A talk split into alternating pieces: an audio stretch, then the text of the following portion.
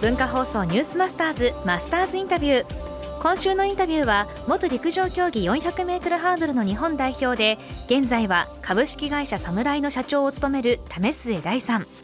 為末さんは1978年広島県のお生まれ。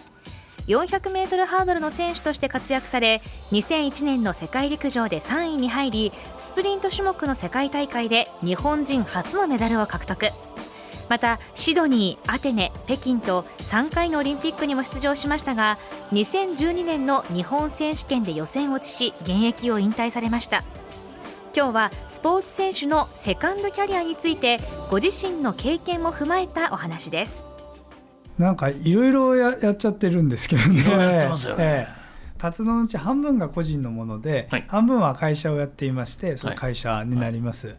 で個人はまあいろいろメディアに出たりとかあるんですけど、はい、会社はまあいろいろあるんですけどスポーツに関するあの事業を請け負うっていうことをメインにしてやってるって感じですね、うん、まあ、イベントをややらせていただいてあとは新豊洲に施設があるんですけど施設の運営をしたりとか、まあ、いろんなことやってます。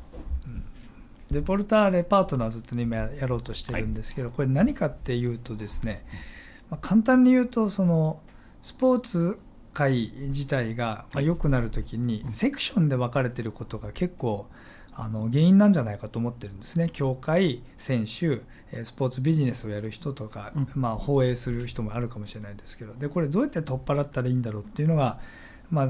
結構問題意識を抱えてきて、でこれ結局何やるかっていうと、まあ、橋渡しっていうかプラットフォームみたいな意味で捉えているんですね。今あのシェアオフィスとしてやってるんですけどその中にあの卓球のプロリーグの立ち上げチームがいて、はい、でそれからスポーツのメディアやってるチームがあのあったりとかそれから選手がいたりとかってそんな感じになってるんですね。でそれぞれが同じ場所でいろんな話していく中でなんかこれやってみようとかっていうのは起きていてちょっとそれを頑張りたいなと思う思ってます。これからセカンドキャリア始まる人にはどんなアドバイスがありますかね、えー、人によって違うと思うんですけど、うん、私個人が一番あの悩んだとか、まあ、大事だったなと思うのはあの自分の期待値を下げるっていうところですかね。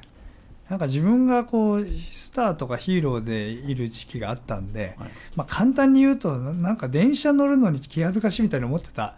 時代があるわけですよ。恥ずかしながら。なんて言うんですかこう、うん、目線を一回下げてゼロからスタートするって覚悟さえ決まればみんな頑張れると思うんですけどなんかこのどうやってゼロに戻るかってところが僕は個人は悩みましたね。現役時代になんかこう準備しておくことってやっぱりあるんですか？うんあんまりしなかったタイプなんですけどあの唯一今アスリートに現役のアスリートに言うことは自分の知り合いをバーッと紙に書いてみて、はいえーと、半分以上がスポーツ関係者だったらそれはあのアラームを鳴らして半分までスポーツと関係ない知り合いを増やしなさいっていう、言ってます。それがなんか自然と話してる内容が違う世界の情報が流れてくるじゃないですか、ええ、でそこからなんかちょっと見えてくるものがあるのかなっていうのでやっぱりとにかくあの自分で知り合いのこうバランスを考えるってことを進めてますかね、まあ、勉強も含めてですけど。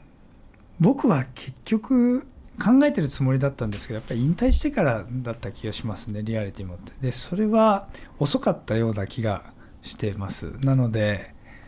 やっぱり現役中から考えたらいいなと思うんですけどあのこの間 IOC の方がお話しててあの選手が社会貢献に目覚めるために必要な教育は15歳から17歳までだって言ってるんですね、まあ、だからもしかしたらセカンドキャリアって本気でやろうと思うと高校生ぐらいの時にちょっとお前引退した時どうするんだとかどんな大人になりたいんだって聞いとく完全にそう考えなくてもですね聞いとくのが大事なのかなって気がしてますね。今週のマスターズインタビューは為末大さん、はい、あのセカンドキャリアから入った理由はね、うん、あのセカンドキャリアでも成功してる方だと思うんです、うん、ダメになってるプレーヤーアスリート多い中でね、はい、であのこの中のインタビューでセクションっていうのがあったけど今日各競技にいると運営する人出る人それを放送する人っていっぱいセクションがあって自分はプレイヤーだからって思っちゃいけませんよってことなんですよ。だからビジネスマンの方にもすごいヒントになるところで自分の業種だけ知ってればいいよじゃないんですよ。いかに他業種他競技いろんなものを知るかってことだと思うんだよね。僕もどちらかというと本業のゴルフではあんまりうまくいかなかった方なんだけど逆にセカンドキャリアサードキャリアで食べら食べさせてもらってる今タイプ方なので特にゴルファーのプロゴルファーを目指している若者には本当にセカンドキャリア少しでも考えてもらいたいと思います。はい、はい。このマスターズインタビューはポッドキャストラジオクラウドでもお聞きいただけます。ニュースマスターズの番組ホームページをご覧ください。明日は為末大三流のリーダー論を伺います。文化放送マスターズインタビューでした。